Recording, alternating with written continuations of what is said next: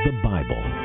From America's colonial period to her rise to become the richest, most powerful nation in history, the ideas and values that guide us, protect us, and hold our society together flow from the pages of this book of books. We hold these truths to be self evident that all men are created equal. Our founding documents affirm and build on the scriptural concepts of God given, not state granted rights, and of liberty under law.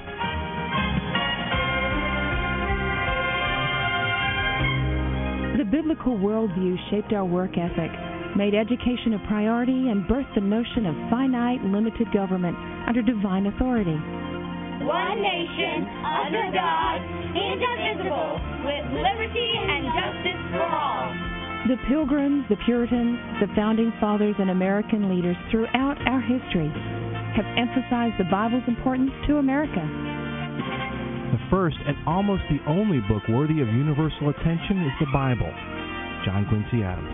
But for the book, we could not know right from wrong. All the things desirable to man are contained in it. Abraham Lincoln. The foundations of our society and our government rest so much on the teachings of the Bible that it would be difficult to support them if faith in these teachings would cease to be practically universal in our country. Calvin Coolidge. The Bible Live is your opportunity to listen to the Bible, a 15 to 20 minute reading every weeknight, the entire Bible every year. Now, here's the host of the Bible Live, your Apache Indian scout on this annual excursion through the Word, Soapy Dollar. That would be me. Thank you for joining us tonight, folks, for the Bible Live broadcast. What a wonderful time of the year this is as we turn our eyes toward the Supreme Being, the Creator of the universe. Most of us, in fact, have far too small an understanding of who God is. God has come near to us so that we can speak to Him and know with confidence, because of His Word, that He hears us, He attends to us, that He cares about us. But so often I reduce Him in my mind, and I'm sure we all do. Sometimes today, in this era of the computer, you can see these beautiful sights of the stars in the creation, and we know that God is awesome. Just think of the being who spoke into existence this amazing universe. The power and the intelligence, and to think that He stepped into time and space. Remember, we were created in His image. He limited Himself to come into our life experience. What a wonderful time to contemplate that. Well, we're going to continue through the Gospel of Matthew in our narrative reading tonight, starting at chapter 16. But just before we go there, let's go to a Psalm of David rejoicing in God's care on the Bible Live. Psalm 144. Bless the Lord, who is my rock. He gives me strength for war and skill for battle. He is my loving ally and my fortress, my tower of safety, my deliverer. He stands before me as a shield, and I take refuge in him. He subdues the nations under me. O Lord, what are mortals that you should notice us? Mere humans that you should care for us. For we are like a breath of air, our days are like a passing shadow. Bend down the heavens, Lord, and come down. Touch the mountains so they billow smoke. Release your lightning bolts and scatter your enemies. Release your arrows and confuse them. Reach down from heaven and rescue me. Deliver me from deep waters, from the power of my enemies. Their mouths are full of lies. They swear to tell the truth, but they lie. I will sing a new song to you, O God. I will sing your praises with a ten stringed harp. For you grant victory to kings. You are the one who rescued your servant David. Save me from the fatal sword. Rescue me from the power of my enemies. Their mouths are full of lies. They swear to tell the truth, but they lie. May our sons flourish in their youth like well nurtured plants. May our daughters be like graceful pillars, carved to beautify a palace. May our farms be filled with crops of every kind. May the flocks in our fields multiply by the thousands, even tens of thousands. And may our oxen be loaded down with produce. May there be no breached walls, no forced exile, no cries of distress in our squares. Yes, Happy are those who have it like this. Happy indeed are those whose God is the Lord. End of reading Psalm 144. This is my daily bread.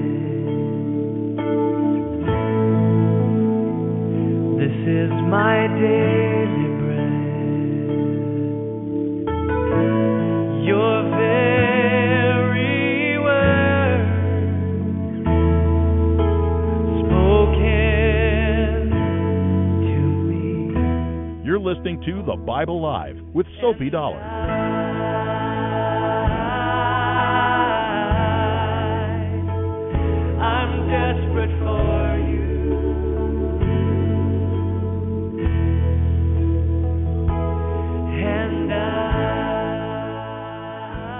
I, hope I hope and pray that represents your response to the Lord as well. I'm desperate for you, Lord. Remember what the Lord promises, they will find him who seek him with all their heart. That comes out in our reading in the Gospel of Matthew quite often. In our last reading, the hidden treasure, the pearl of great price. He sold everything he owned to go and buy that pearl that he found. He is worth all that we have, all that we are. Anything you would hold on to is something that would rob you of the greater joy, the greater delight of knowing God. What a lesson for all of us. Turn loose more and more. Turn loose of ourselves and our lives and give ourselves gladly, unashamedly, and unreservedly to Him this season, especially as we see the greatness and the goodness and the love of our God. We're going to pick up now tonight at Matthew chapter 16. Matthew traces his genealogy back through King David and back to Abraham because his gospel is written to the people of Israel. He is trying to demonstrate to them that Jesus is, in fact, the long awaited promised Messiah, that he fulfills all of the prophecies. Over 300 prophecies in the Hebrew Scriptures about this one who would come. Not just general, broad prophecies that anybody could fit either. Many of them are very specific that narrow down significantly who could be the Messiah. His gender, we know early on that he's going to be a male. That's half of the world's population right there. The town that he would be born in, uh, many of the events of his life and his lifestyle, much of that is predicted. Now, more and more, we're going to see these things become clear as he moves toward the end of his life and ministry. Jesus began his ministry quite early, somewhere around 29 and 30 years of age. He has about three to three and a half years, and then he will be delivered up to be crucified by the Romans. Tonight in our reading, he will continue his mission of showing love to people and healing, but he will begin now to confront the Jewish leaders. He will begin to be more outward about his own claims to be the Messiah and he will give his disciples the first prediction that he is going to go to Jerusalem and be killed. So he begins now to prepare his disciples for that appointment with his own fate as the Messiah because of the scriptures. He knows what is coming before him. The miraculous signs, the confrontation with the authorities. On the Bible Live. Matthew 16:1 through 19:15. Matthew 16. One day the Pharisees and Sadducees came to test Jesus' claims by asking him to show them a miraculous sign from heaven. He replied, You know the saying, red sky at night means fair weather tomorrow. Red sky in the morning means foul weather all day. You are good at reading the weather signs in the sky, but you can't read the obvious signs of the times. Only an evil, faithless generation would ask for a miraculous sign. But the only sign I will give them is the sign of the prophet Jonah. Then Jesus left them and went away. Later, after they crossed to the other side of the lake, the disciples discovered they had forgotten to bring any food. Watch out, Jesus warned them. Beware of the yeast of the Pharisees and Sadducees. They decided he was saying this because they hadn't brought any bread. Jesus knew what they were thinking, so he said, You have so little faith. Why are you worried about having no food? Won't you ever understand? Don't you remember the five thousand I fed with five loaves, and the baskets of food that were left over? Don't you remember the four thousand I fed with seven loaves, with baskets of food left over? How could you even think I was talking about food? So again I say, beware of the yeast of the Pharisees and Sadducees. Then at last they understood that he wasn't speaking about yeast or bread, but about the false teachings of the Pharisees and Sadducees. When Jesus came to the region of Caesarea Philippi, he asked his disciples, Who do people say that the Son of Man is? Well, they replied, Some say John the Baptist, some say Elijah, and others say Jeremiah, or one of the other prophets. Then he asked them, Who do you say I am? Simon Peter answered, You are the Messiah, the Son of the living God. Jesus replied, You are blessed, Simon son of John, because my Father in heaven has revealed this to you. You did not learn this from any human being. Now I say to you that you are Peter, and upon this rock I will build my church, and all the powers of hell will not conquer it. And I will give you the keys of the kingdom of heaven. Whatever you lock on earth will be locked in heaven, and whatever you open on earth will be opened in heaven. Then he sternly warned them not to tell anyone that he was the Messiah. From then on, Jesus began to tell his disciples plainly that he had to go to Jerusalem, and he told them what would happen to him there. He would suffer at the hands of the leaders and the leading priests and the teachers of religious law. He would be killed, and he would be raised on the third day. But Peter took him aside and corrected him. Heaven forbid, Lord, he said, this will never happen to you. Jesus turned to Peter and said, Get away from me, Satan. You are a dangerous trap to me. You are seeing things merely from a human point of view and not from God's. Then Jesus said to the disciples, if any of you wants to be my follower, you must put aside your selfish ambition, shoulder your cross, and follow me. If you try to keep your life for yourself, you will lose it. But if you give up your life for me, you will find true life. And how do you benefit if you gain the whole world but lose your own soul in the process? Is anything worth more than your soul? For I, the Son of Man, will come in the glory of my Father with his angels and will judge all people according to their deeds. And I assure you that some of you standing here right now will not die before you see me, the Son of Man, coming in my kingdom. This is the Bible Live with Soapy Dollar. Matthew 17. Six days later, Jesus took Peter and the two brothers, James and John, and led them up a high mountain. As the men watched, Jesus' appearance changed, so that his face shone like the sun and his clothing became dazzling white. Suddenly Moses and Elijah appeared and began talking with Jesus. Peter blurted out, Lord, this is wonderful! If you want me to, I'll make three shrines one for you, one for Moses, and one for Elijah. But even as he said it, a bright cloud came over them, and a voice from the cloud said, This is my beloved Son, and I am fully pleased with him. Listen to him. The disciples were terrified and fell face down on the ground. Jesus came over and touched them. Get up, he said. Don't be afraid. And when they looked, they saw only Jesus with them. As they descended the mountain, Jesus commanded them, Don't tell anyone what you have seen until I, the Son of Man, have been raised from the dead. His disciples asked, Why do the teachers of religious law insist that Elijah must return before the Messiah comes? Jesus replied, Elijah is indeed coming first to set everything in order. But I tell you, he has already come. But he wasn't recognized, and he was badly mistreated. And soon the Son of Man will also suffer at their hands. Then the disciples realized he had been speaking of John the Baptist. When they arrived at the foot of the mountain, a huge crowd was waiting for them. A man came and knelt before Jesus and said, Lord, have mercy on my son, because he has seizures and suffers terribly. He often falls into the fire or into the water. So I brought him to your disciples, but they couldn't heal him. Jesus replied, You stubborn, faithless people, how long must I be with you until you believe? How long must I put up with you? Bring the boy to me. Then Jesus rebuked the demon in the boy, and it left him. From that moment the boy was well. Afterward the disciples asked Jesus privately, Why couldn't we cast out that demon? You didn't have enough faith, Jesus told them.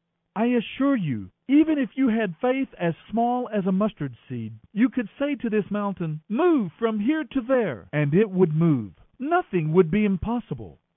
One day, after they had returned to Galilee, Jesus told them, The Son of Man is going to be betrayed. He will be killed. But three days later, he will be raised from the dead. and the disciples' hearts were filled with grief. On their arrival in Capernaum, the tax collectors for the temple tax came to Peter and asked him, Doesn't your teacher pay the temple tax? Of course he does, Peter replied. Then he went into the house to talk to Jesus about it. But before he had a chance to speak, Jesus asked him, What do you think, Peter? Do kings tax their own people or the foreigners they have conquered? They tax the foreigners, Peter replied. Well, then, Jesus said, the citizens are free. However, we don't want to offend them, so go down to the lake and throw in a line. Open the mouth of the first fish you catch, and you will find a coin. Take the coin and pay the tax for both of us. You're listening to the Bible Live with Soapy Dollar. Matthew 18.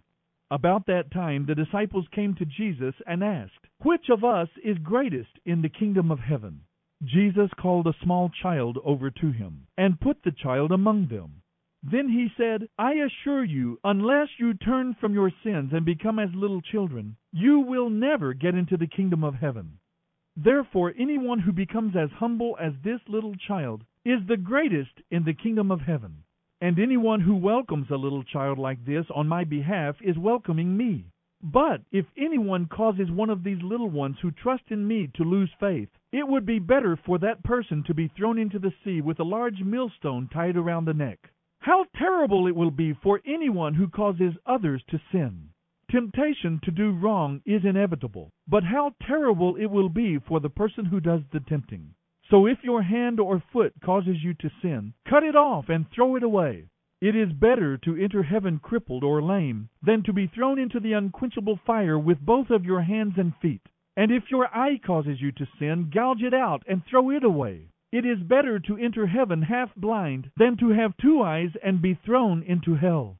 Beware that you don't despise a single one of these little ones. For I tell you that in heaven their angels are always in the presence of my heavenly Father. If a shepherd has one hundred sheep, and one wanders away and is lost, what will he do? Won't he leave the ninety nine others and go into the hills to search for the lost one? And if he finds it, he will surely rejoice over it more than over the ninety nine that didn't wander away. In the same way, it is not my heavenly Father's will that even one of these little ones should perish. If another believer sins against you, go privately and point out the fault. If the other person listens and confesses it, you have won that person back. But if you are unsuccessful, take one or two others with you and go back again, so that everything you say may be confirmed by two or three witnesses. If that person still refuses to listen, take your case to the church. If the church decides you are right, but the other person won't accept it, treat that person as a pagan or a corrupt tax collector. I tell you this Whatever you prohibit on earth is prohibited in heaven, and whatever you allow on earth is allowed in heaven. I also tell you this if two of you agree down here on earth concerning anything you ask, my Father in heaven will do it for you. For where two or three gather together because they are mine, I am there among them. Then Peter came to him and asked, Lord, how often should I forgive someone who sins against me? Seven times? No, Jesus replied, seventy times seven. For this reason, the kingdom of heaven can be compared to a king who decided to bring his accounts up to date with servants who had borrowed money from him. In the process, one of his debtors was brought in who owed him millions of dollars. He couldn't pay, so the king ordered that he, his wife, his children, and everything he had be sold to pay the debt. But the man fell down before the king and begged him, Oh, sir, be patient with me, and I will pay it all. Then the king was filled with pity for him, and he released him and forgave his debt. But when the man left the king, he went to a fellow servant who owed him a few thousand dollars. He grabbed him by the throat and demanded instant payment. His fellow servant fell down before him and begged for a little more time. Be patient, and I will pay it, he pleaded. But his creditor wouldn't wait. He had the man arrested and jailed until the debt could be paid in full. When some of the other servants saw this, they were very upset. They went to the king and told him what had happened. Then the king called in the man he had forgiven and said, You evil servant, I forgave you that tremendous debt because you pleaded with me. Shouldn't you have mercy on your fellow servant just as I had mercy on you? Then the angry king sent the man to prison until he had paid every penny. That's what my heavenly Father will do to you if you refuse to forgive your brothers and sisters in your heart. You're listening to the Bible live with Soapy Dollar. Matthew 19. After Jesus had finished saying these things, he left Galilee and went southward to the region of Judea and into the area east of the Jordan River. Vast crowds followed him there, and he healed their sick. Some Pharisees came and tried to trap him with this question Should a man be allowed to divorce his wife for any reason? Haven't you read the Scriptures? Jesus replied. They record that from the beginning God made them male and female. And he said, This explains why a man leaves his father and mother and is joined to his wife, and the two are united into one. Since they are no longer two but one, let no one separate them, for God has joined them together. Then why did Moses say a man could merely write an official letter of divorce and send her away? They asked. Jesus replied, Moses permitted divorce as a concession to your hard hearted wickedness. But it was not what God had originally intended. And I tell you this a man who divorces his wife and marries another commits adultery, unless his wife has been unfaithful. Jesus' disciples then said to him, Then it is better not to marry. Not everyone can accept this statement, Jesus said. Only those whom God helps. Some are born as eunuchs. Some have been made that way by others. And some choose not to marry for the sake of the kingdom of heaven. Let anyone who can accept this statement. Some children were brought to Jesus, so he could lay his hands on them and pray for them. The disciples told them not to bother him, but Jesus said, Let the children come to me. Don't stop them, for the kingdom of heaven belongs to such as these. And he put his hands on their heads and blessed them before he left. End of reading Matthew 16:1 through 19:15. Jesus, my Savior. Oh, there is none like you. This is the Bible live. Thou shalt not go away. We see now in this reading tonight a number of dynamics going on here. We see some of the public teachings of Jesus. We see Jesus beginning to confront the religious leaders in a more direct way. Jesus begins to warn his disciples that he is going to be killed, but on the third day he would be raised from the dead. They sometimes seem to get it, and then they turn right around, just like Peter tonight. Jesus said, Who do people say that I am? And Peter said, Well, some say John the Baptist raised from the dead, some say Elijah, Jeremiah, different ones he mentions. Then he said, Well, who do you say that I am? And he says, Thou art the Messiah, the Son of the living God an astounding, amazing statement. Peter got it. But then turning right around, six verses later, Jesus turns to Peter and says, Get away from me, Satan. You are a dangerous trap to me. You are seeing things merely from a human point of view. So, although there was some understanding that he was the Messiah, still they had this mindset that the Messiah was going to be this great conquering general that was going to take over the government and deliver Israel from Roman bondage and carry Israel to the height of its political and international power again, like David or Solomon. They may have recognized him to be the Messiah, they misunderstood the role of the Messiah. They did not understand that he was to go and be killed. And Peter subjects to that idea and says, Oh, that can never be. This will never happen to you. And there's where Jesus admonishes and corrects Peter and talks about the fact that if you want to follow him, you must be willing to take up your cross. They understood that. Crucifixion was all too common in those times, and it meant death. The commitment that he requires of us is our death. We give all that we are, and he gives us all that he is when you understand it that way, it's really unbelievable that we would hold back. There are a number of things that touched me as I listened. The leaders demanding a sign. The word demand struck me there. You must give us a sign. God had already revealed himself clearly, and he had already revealed who the Messiah was. If they would just take the time to read the scriptures and see it was clear that Jesus was the Messiah. And in fact, he had already done many signs in our times as well. There's so much arrogance and so much stiff necked pride. Oh, I'll never believe in God until Jesus stands right here in front of me. It's a very interesting thing about that. There are people that have dreams or they have visions and God does something special in their lives, but there's still another way to interpret it. They may say, I just had a bad pizza that night and I had this nightmare about Jesus. There is no absolute knowledge. I've had people say, well, if, if God will appear right here in front of me, then I'll believe. Well, you may not. There were people that Jesus appeared before and they didn't believe, and you may not as well. If you have problems in the Christian faith, in all likelihood, the problem is your will, not your intellect. Some people do have intellectual questions, but if their heart is right and they're open to the truth, their question can be answered. The evidence for who Jesus is and what he accomplished on our behalf to all who have embraced Jesus seems overwhelming. The designer and creator of this world stepped into time and space and left his fingerprints all over history to show us that he not only exists, but that he has indeed done a work of redemption on our behalf, revealed to us in the person of Jesus, his son. The evidence is strong, is powerful, but some would still say no. Remember, God is calling people to a love relationship. God desires people who want him. And if you desire God tonight, God has opened the path to himself for you through his son Jesus. All you need to do is receive that relationship by faith in his son. But if you don't want God, you're not interested at all, it doesn't matter how many people rise from the dead and appear to you, you would not believe. The problem is not your mind, it's your will.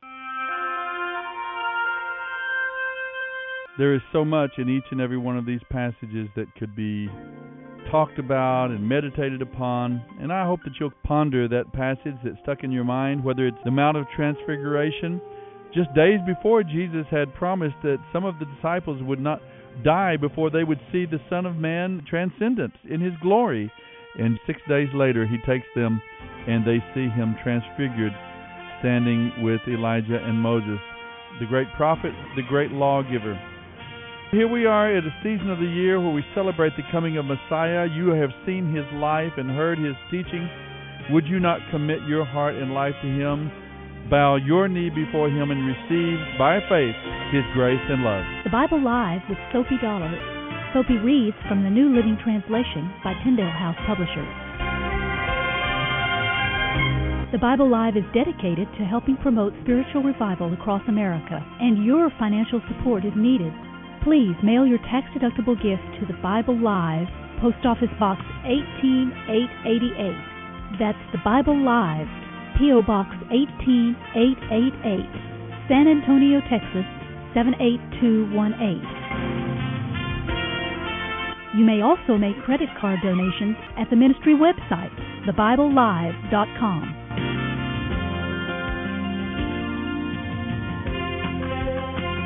Now don't forget, join us each weekday for the Bible Live with Soapy Dollar.